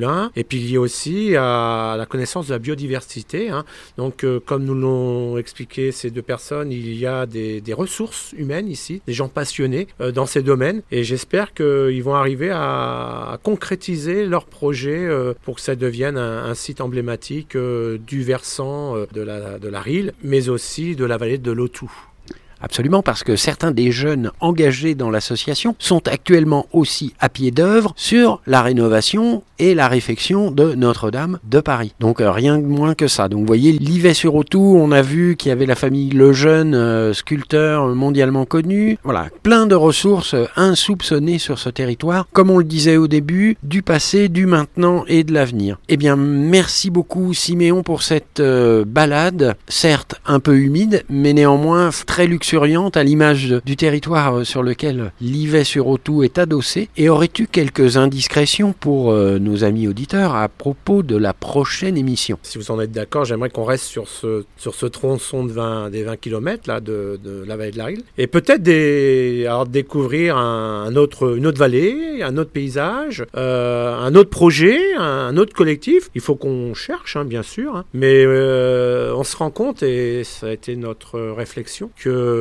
en dehors du milieu urbain, où là on s'attend effectivement à ce qu'il y ait des acteurs, des, choses qui se, qui se font, euh, il est intéressant aussi de, de voir ce qui se passe dans le milieu rural et, il faut qu'on mène une enquête hein, dans, dans ce sens et, voir que si d'autres acteurs ont d'autres projets euh, et ont des témoignages à nous apporter euh, par rapport à, à leur environnement, par rapport à leur, à leur, leur habitat, euh, etc. Et en plus, là, pour, se quitter, ben voilà, nous avons la cloche de Notre-Dame là qui nous salue. Oh, Là, vraiment, c'est un endroit superbe. hein. Le territoire n'est pas que riche euh, de ces limons du lit majeur, mais bien euh, aussi humainement. On sent la présence d'humanité et le mot n'est pas trop fort pour euh, donner à voir euh, effectivement la rencontre qu'on a vécue aujourd'hui et ce, et ce petit village de Livet-sur-Autou. Merci beaucoup Siméon et donc on a hâte de te retrouver pour un nouvel impromptu si j'ai bien compris. Au revoir. Salut Juliette. Salut Siméon Bon retour.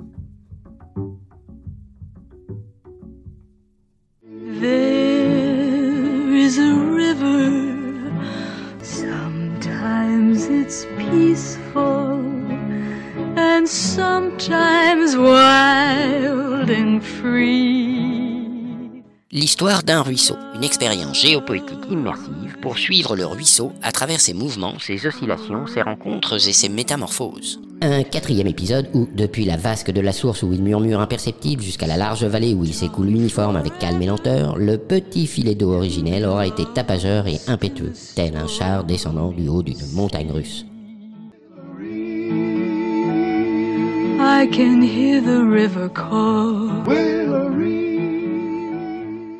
Parmi les innombrables ruisseaux qui courent à la surface de la Terre et se jettent dans l'océan, ou se réunissent pour former rivières ou grands fleuves, celui dont nous allons suivre le cours n'a rien qui le signale particulièrement à l'intention des hommes.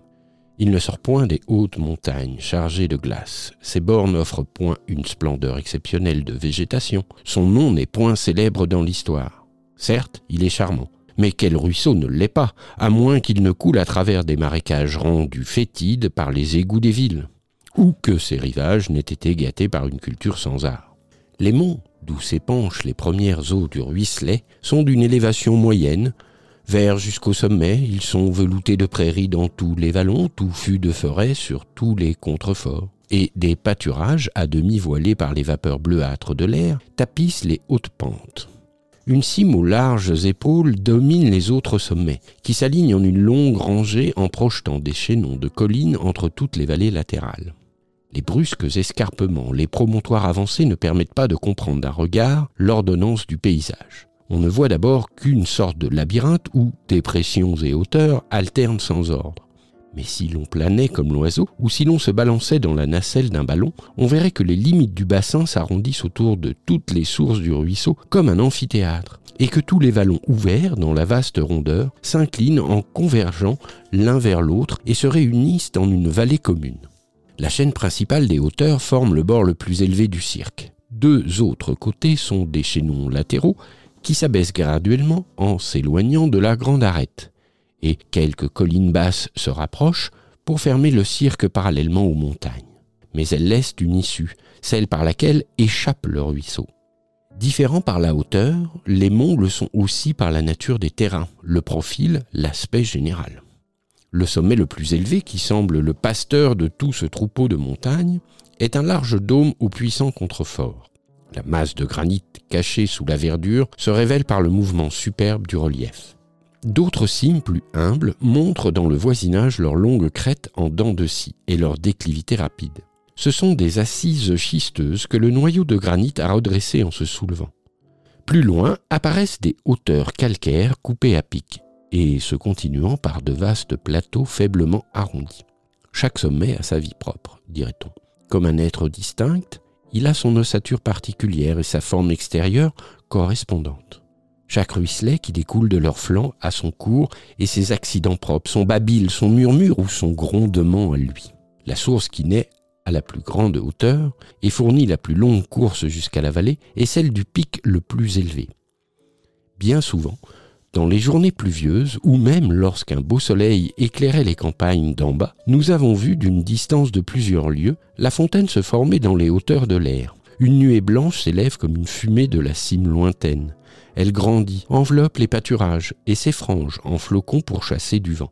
La montagne met son chapeau, dit le paysan.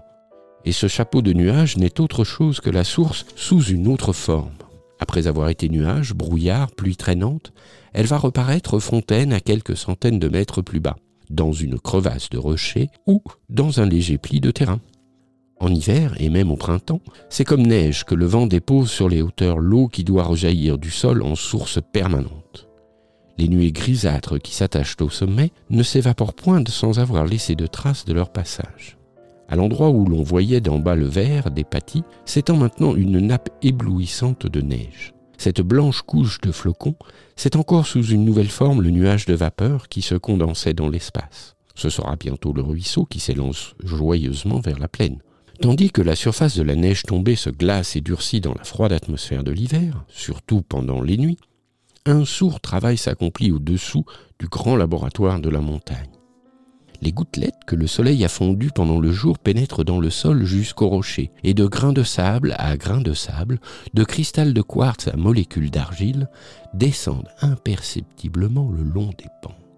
Elles se rapprochent, elles deviennent gouttes, puis se réunissant les unes aux autres, ce sont des filets liquides qui glissent souterrainement au-dessous des racines du gazon ou même dans les fissures de la roche sous-jacente. Puis, quand viennent les premières chaleurs de l'année, la neige se fond rapidement en eau pour gonfler les ruisselets cachés, et l'herbe que l'on dirait torréfiée par un incendie reparaît à la lumière et verdoie de nouveau. Si la montagne était fracturée de lézardes profondes, les eaux s'engouffreraient dans ses fentes et ne rejailliraient que bien loin dans la plaine, ou même elles ne ressortiraient point de la terre. Mais non, la roche est compacte et fendillée seulement à la surface. L'eau courante ne s'y enfonce pas, et voici que tout à coup, dans une dépression du sol, on la voit surgir en petits bouillons qui soulèvent des paillettes de sable fin et balancent mollement les feuilles vertes du cresson. Certes, elle est peu abondante, la jeune source surtout pendant les chaleurs de l'été, alors qu'il ne reste plus dans le sol que l'humidité des pluies et des brouillards. En se couchant par terre pour boire à la fontaine même, on la voit diminuer sous ses lèvres, mais la vasque du ruisselet, à demi tarie, se remplit aussitôt, et son eau pure déborde sur la pente des pâturages pour commencer son grand voyage dans le monde extérieur. La plus haute source et le gazon qui l'entoure, c'est là sur toutes les montagnes le lieu délicieux par excellence. On se trouve sur la limite entre les deux mondes. D'un côté, par-delà les promontoires boisés, se montre la riche vallée avec ses cultures, ses maisons, ses eaux paisibles et la brume indistincte qui pèse au loin sur la ville. De l'autre côté s'étendent les pâturages solitaires et le pic baigné dans la bleue profondeur des cieux. L'air est fortifiant et léger. On plane de haut dans l'espace, et quand on voit au loin l'aigle porter sur ses fortes ailes, on se demande presque si l'on ne pourrait, comme lui, voler au-dessus des campagnes et des collines, en laissant tomber de haut sa vue sur les petites œuvres des hommes. Que de fois, bien plus encore pour la volupté de voir que pour la douceur du repos, je me suis accoudé près de la source de la montagne, en reportant mes regards de la discrète fontaine à ce grand monde inférieur qui se perdait au loin dans le cercle infini de l'horizon. De la vasque de la source s'épanche un petit filet d'eau qui, ça et là, disparaît dans une rainure du sol entre les touffes de gazon. Il se montre et se cache tour à tour. On dirait une série de fontaines superposées. À chaque nouvel élan, le ruisselet prend une autre physionomie. Il se heurte sur une saillie de rocher et rebondit en parabole de perles. Il s'égare entre les pierres, puis s'étale dans un petit bassin sablonneux. Ensuite, il s'élance en cascatelle et baigne les herbes de ses gouttes éparses. D'autres sources, venues de droite et de gauche, se mêlent au filet principal et bientôt la masse liquide est assez abondante pour couler sans cesse à la surface. Quand elle arrive sur une roche inclinée, elle s'étale largement en une vaste nappe que l'on peut même voir de la plaine à des kilomètres de distance. Cette eau glissante qui brille au soleil apparaît de loin comme une grande plaque de métal. Descendant, descendant toujours, le ruisseau qui grossit incessamment devient aussi plus tapageur. Près de la source, il murmurait à peine. Même en certains endroits, il fallait coller son oreille contre terre pour entendre le frémissement de l'eau contre ses rives et la plainte des brins d'herbe froissée. Mais voici que le petit courant parle d'une voix claire, puis il se fait bruyant, et quand il bondit en rapide et s'élance en cascatelle, son fracas réveille déjà les échos des roches et de la forêt. Plus bas encore, ces cascades s'écroulent avec un bruit tonnant, et même dans les parties de son cours où son lit est presque horizontal, le ruisseau mugit et gronde contre les saillies des berges et du fond. Il ne poussait d'abord que de petits grains de sable, puis, devenu plus vigoureux, il mettait en mouvement des cailloux. Maintenant, il roule dans son lit des blocs de pierre qui s'entrechoquent avec un sourd fracas. Il mine à la base les parois de rochers qui le bordent, fait ébouler les terres et les pirades, et déracine parfois les arbres qui l'ombragent. Ainsi, le filet liquide, presque imperceptible, s'est changé en ruisselet, puis en vrai ruisseau. Il se grossit d'un nouveau cours d'eau à l'issue de chacun des vallons tributaires. Et, bruyant, impétueux, il échappe enfin à ces défilés des montagnes pour couler avec plus de lenteur et de calme dans une large vallée que dominent seulement des coteaux arrondis. L'intrépide voyageur, qui l'a suivi dans la partie supérieure, depuis la haute source des pâturages jusqu'à l'uniforme surface de la vallée, a vu, durant sa course de descente, ça et là dangereuse, les plus brusques inégalités du sol, les différences de pente les plus soudaines au plan où l'eau semble s'endormir, succèdent les précipices perpendiculaires d'où elle s'élance avec fureur. Abîmes, déclivités plus ou moins fortes, surface horizontale alternent sans ordre apparent. Et cependant, lorsque le géographe, négligeant les détails, calcule et trace sur le papier la courbe décrite par le ruisseau jusqu'à la verdoyante vallée, il trouve que cette ligne est d'une régularité presque parfaite. Le torrent, travaillant sans relâche à se creuser un lit à son gré, abattant les saillies, emplissant de sable et d'argile les petits creux de la roche, a fini par se développer en une parabole régulière, analogue à celle d'un char descendant du haut d'une montagne russe. Mais pas mieux ici qu'à la messe Oui, drôlement mieux.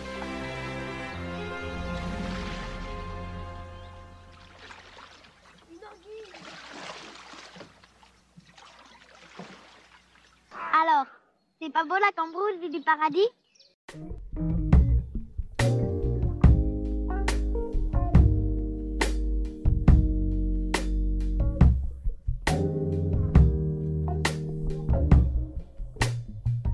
Sent from heaven.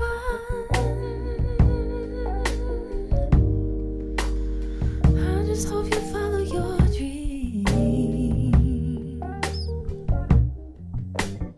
You're one of a kind, and you're the reason why.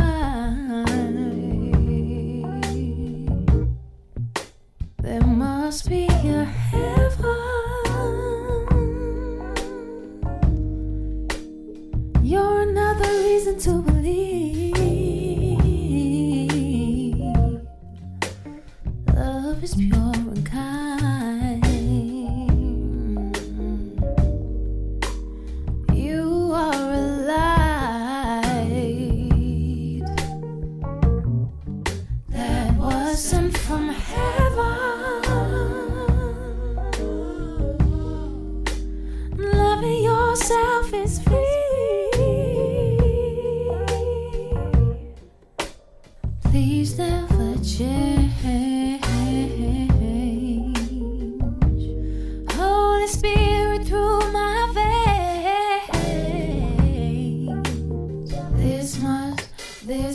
be from heaven.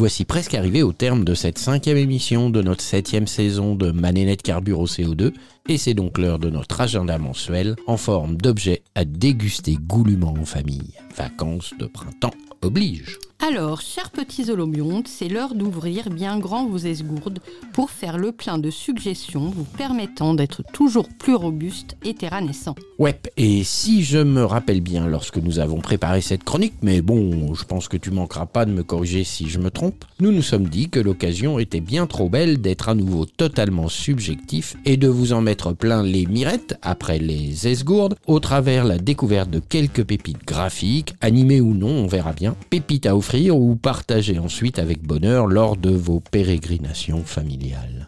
Oui, et ainsi éveiller de conserve toutes les petites cellules imaginales qui sommeillent en vous.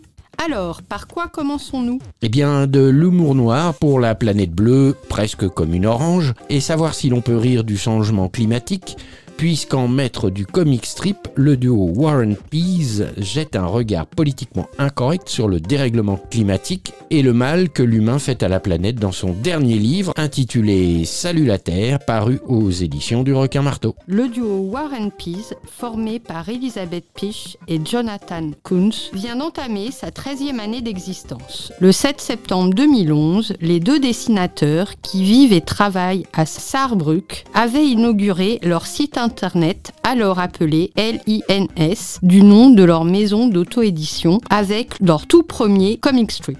De ces petits gags publiés en ligne et en anglais À raison d'un par semaine, ils sont devenus des maîtres tout en s'offrant, grâce notamment à Instagram, vitrine de choix bien évidemment pour leur travail, une visibilité qui a largement dépassé les frontières de la grande région. Il faut dire que le tandem qui a changé son nom pour Warren Pease en 2016 respecte parfaitement les principes du strip à l'américaine.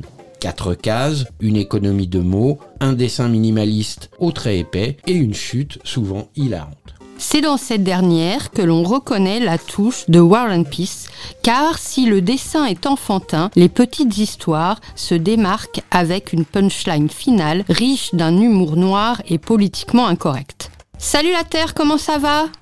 Oh, moi ça ira, mais vous les gars, je sais pas. Féminisme, racisme, sexualité, rien n'est tabou pour Warren Pease, qui compte parmi ses personnages fétiches? Slutty Witch, la sorcière salope, Officer Mac Sexy ou encore la faucheuse? En solo, Elisabeth Piche avait déjà sorti en volume Fun Girl, un puissant scud féministe, trash et mélancolique publié en 2021 chez les mêmes requins marteaux. C'est la même maison d'édition bordelaise qui publie aujourd'hui Salut la Terre, recueil en forme de foisonnant bestiaire qui confronte, sans ordre de préférence, l'infiniment petit à l'infiniment grand, symbolisé par un dessin de couverture qui suffit à présenter le propos. La Terre, transformée en petit bonhomme de BD, est assis sur une chaise en bois au milieu des flammes. Tout au long des 128 pages et en presque autant de strips, Warren Pease commente le dérèglement climatique, la disparition des espèces animales, la déforestation et j'en passe et des meilleurs, et refuse décidément de tenir sa langue. Mieux, le duo prête le don de parole à tout ce qui existe sur notre planète, arbres, montagnes, animaux, insectes, mais aussi des extraterrestres ou des vampires. Si l'humour est présent dans le recueil, il s'agit de celui du désespoir. Pas un désespoir annihilant, mais un désespoir qui fait rire nerveusement et qui agit comme une piqûre de rappel. Si le changement climatique est le fil rouge de ce recueil, le duo s'autorise aussi quelques exceptions. De la sexualité des montres religieuses, peu favorable au mal, en passant par l'intimité de la petite sirène, qui elle aussi, imparfaite, peut avoir des gaz. Si elle aime s'asseoir sur un rocher en solitaire, c'est pour pouvoir péter tranquillement. Rien n'est interdit. Piche et Kunz décortiquent les hypocrisies et pointent du doigt les faiblesses. Et c'est souvent le décalage qui crée le rire. Mais au cœur de l'ouvrage, c'est bel et bien d'écologie dont il est question, et de tout ce qui s'y rapporte. On y croise trois montagnes faisant un concours d'ego. Je suis une montagne majestueuse. Je suis une montagne encore plus majestueuse. Je suis si majestueuse que je suis jonché des cadavres de tous ceux qui ont osé m'escalader. Ah, ah, ah. Deux arbres craignant d'être abattus. Oh non, Ronald, voilà un bûcheron. Mais non, Marcha, c'est juste un hipster. Des icebergs réfléchissant à la fonte des glaces. Le soleil rectifiant les fausses idées que l'on fait à son propos. Pardon, mais je ne me lève pas, vous tournez tous autour de moi. Des dinosaures faisant le vœu d'être ensemble pour l'éternité et qui se réincarnent 150 millions d'années plus tard en plastique. Les auteurs décalent constamment le regard en abordant le sujet urgent par excellence et parviennent à tirer des larmes de rire tout en prévenant de l'imminence de la fin du monde. On laissera le mot de la fin à ces deux extraterrestres qui passent devant notre planète à bord de leur vaisseau après l'extinction de l'humanité. Que s'est-il passé demande le premier. Réponse orgueil, stupidité, épée de vache. Les strips de War and Peas agissent comme autant de remèdes à la mélancolie. Souvent politiques et toujours drôles, ils nous font réfléchir à des problématiques vitales sous couvert de malice et de simplicité. Mais c'est peut-être ça, les fondements de l'humour. Montrer la réalité sous un autre prisme, décaler le regard, ici sous forme de pédagogie et toujours par l'absurde. Donc, je récapitule, Salut la Terre, un recueil qui sort des quatre mains et des deux cervelles de Jonathan Kunz et Elisabeth Piche, duo connu par des millions d'internets sous le nom de War and Peas. Une sorte de bestiaire tentaculaire, un herbier grimpant de 128 pages, durant lesquelles défilent tout au long de scénettes mordantes, chats, chiens, arbres, abeilles, escargots, fleurs, menthes, religieuses, mâles, sirènes, extraterrestres, vers de terre, ridiculisant les êtres humains qui, en retour, ne cessent de s'auto-humilier. Et tout ça posé sur le dos de qui? Notre planète, un ouvrage paru en novembre 2023 aux éditions du Requin Marteau, à commander d'urgence auprès de toutes vos bonnes crèmeries indépendantes pour s'en payer une bonne tranche. Ok pour cette première pépite. Et quoi d'autre alors? Eh bien, écoute-moi cela. J'ai adoré. Super, très touchant. J'ai tout aimé. Il était très bien. C'était très très intéressant. Il y a plein d'animaux, des singes, des oiseaux. C'est un film formidable. Toute la famille, ensemble, à la découverte du monde. Moi, je connaissais le roman. Je trouve que c'est une très très belle adaptation. Des fois, c'était triste, des fois, c'était un peu joyeux. J'ai beaucoup aimé euh, le- les sons et les musiques. J'ai bien aimé les dessins. L'illustration est magnifique, les décors, euh, les couleurs. Attendez, s'il vous plaît, s'il vous plaît, il faut que vous m'aidiez. Kensuke, il apprend beaucoup de choses à Michael. Euh, Il lui apprend à être patient, à prendre soin de la nature et des, des créatures qui y vivent. C'est bien comme histoire, j'ai bien aimé. C'est un très beau message. Nous sommes enseignantes et c'est adapté vraiment à un public très large, enfants comme adultes. C'est un film familial qu'il faut aller voir avec plein de belles valeurs. Au cinéma le 7 février. Le royaume de Kensuke est un film adapté du roman éponyme de l'écrivain britannique Michael Morpurgo. Il nous conte les aventures d'un jeune garçon également prénommé Michael. Alors qu'il navigue avec sa famille autour du monde, il se retrouve après une violente tempête échoué sur une île avec sa chienne Stella. Il y fait la connaissance d'un rescapé japonais de la Seconde Guerre mondiale, Kensuke, dont tout les sépare, mais avec qui il noue pourtant peu à peu une relation forte, tenant à la fois de l'amitié et de la filiation. Le film, qui évoque en filigrane le personnage de Robinson Crusoe, nous immerge dans le monde naturel de cette île où se déploie la richesse d'une faune et d'une flore préservée de la prédation humaine. Les personnages, humains et animaux, évoluent dans des décors créés à partir de dessins, d'éléments 3D et de photographies, dont la profondeur permet de se plonger pleinement dans cette nature luxuriante. Une puissance d'évocation encore renforcée par le cinémascope. Le prologue du royaume de Ketsuke annonce un récit d'aventure qui, à rebousse-poil des films de genre, surprend par son rythme tranquille et sa simplicité. Narration linéaire, esthétique classique et non moins minutieuse. Réalisé en 2D, dialogue ramené à l'essentiel, s'effaçant au profit des émotions qu'expriment par le dessin l'attitude et les traits des personnages. Tout dans le long métrage de Neil Boy et Kirk Andre tente à cette ligne de conduite dont l'apparence modestie sert chaque détail du décor, portant ainsi à notre regard la délicatesse du dessin et la poésie des paysages. Si le lien entre l'enfant et le vieil homme est au cœur de l'histoire, les relations qu'ils entretiennent avec les animaux en font également partie intégrante. Le film a une portée écologique évidente, mais l'équilibre précieux qu'il décrit ne concerne pas que les humains et l'environnement animal et végétal. Il s'agit aussi d'un récit de réconciliation tel que le décrit Michael Morpurgo lui-même. Le royaume de Kensuke évoque les rapports entre les générations différentes, entre les cultures différentes, entre les langues différentes. Le film raconte l'histoire de notre relation au monde. Il montre que les guerres ont traumatisé énormément de gens, que les ennemis d'hier peuvent se réconcilier et se comprendre, et qu'on peut apprendre à respecter le monde qui nous entoure et à s'en sentir proche. Le message que j'aimerais que le spectateur retienne du film, c'est l'importance de l'amour entre les êtres, entre les peuples et entre l'homme et la planète. C'est au fond une histoire qui parle de réconciliation entre les jeunes et les anciens, entre l'être humain et le monde qui l'entoure, perceptible à travers le prisme de Michael, mais aussi à travers la sagesse de Kensuke et la relation entre le petit garçon et le vieil homme. L'amour succède parfois au conflit. C'est à mes yeux un thème essentiel, sans doute plus fondamental à l'heure actuelle que jamais. Enfin, je dirais que parmi tous les problèmes que le monde doit affronter, notre rapport à l'environnement est le plus urgent, car quelle que soit la région du monde, c'est dans ce rapport que nous avons causé le plus de dégâts à la planète et à nos semblables. Michael Morpurgo, l'auteur du livre dont est adapté le film, est un écrivain britannique très apprécié dans son pays, qui a commencé par être enseignant dans le Kent,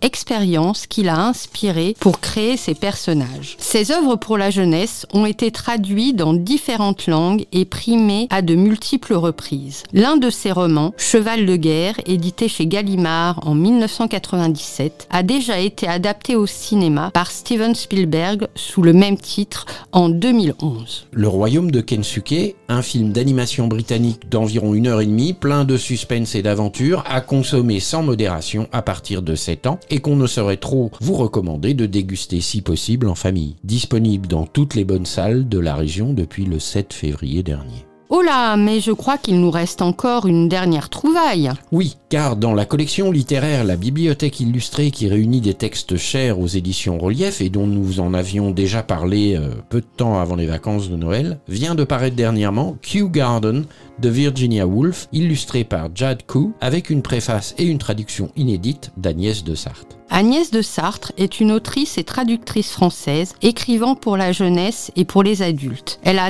notamment traduit Steinbeck, Salinger et Virginia Woolf, à qui elle a consacré un essai en 2004. Jade Koo, formée à Singapour et diplômée de l'école des Gobelins, est illustratrice, mais aussi réalisatrice, directrice de la photographie et décoratrice dans le cinéma d'animation. Son premier roman graphique, Zoc, est paru en 2022 aux éditions d'Argo. Écrivaine avant-gardiste, Virginia Woolf, euh, née en 1882 et morte en 1941, a déconstruit les formes traditionnelles de la langue anglaise et de la narration littéraire pour restituer le flot tumultueux et imagé de ses pensées, des sentiments et des sensations dans des œuvres assez emblématiques comme euh, Mrs. Dalloway, Vers le phare ou encore Les Vagues. Dans cette courte nouvelle publiée en 1919, Virginia Woolf use de la technique narrative du flux de conscience pour passer d'une intériorité à l'autre en sinuant au milieu des parterres de fleurs dans des jardins botaniques royaux de Kew, à l'ouest de Londres. À la manière d'une peintre impressionniste, elle procède par touches sensorielles au plus près de la matière et les associe dans un tableau d'une grande vitalité. Par fragments, elle célèbre la nature dans toute sa multiplicité et use des jardins comme toile de fond pour explorer l'imbrication des mondes humains et naturels.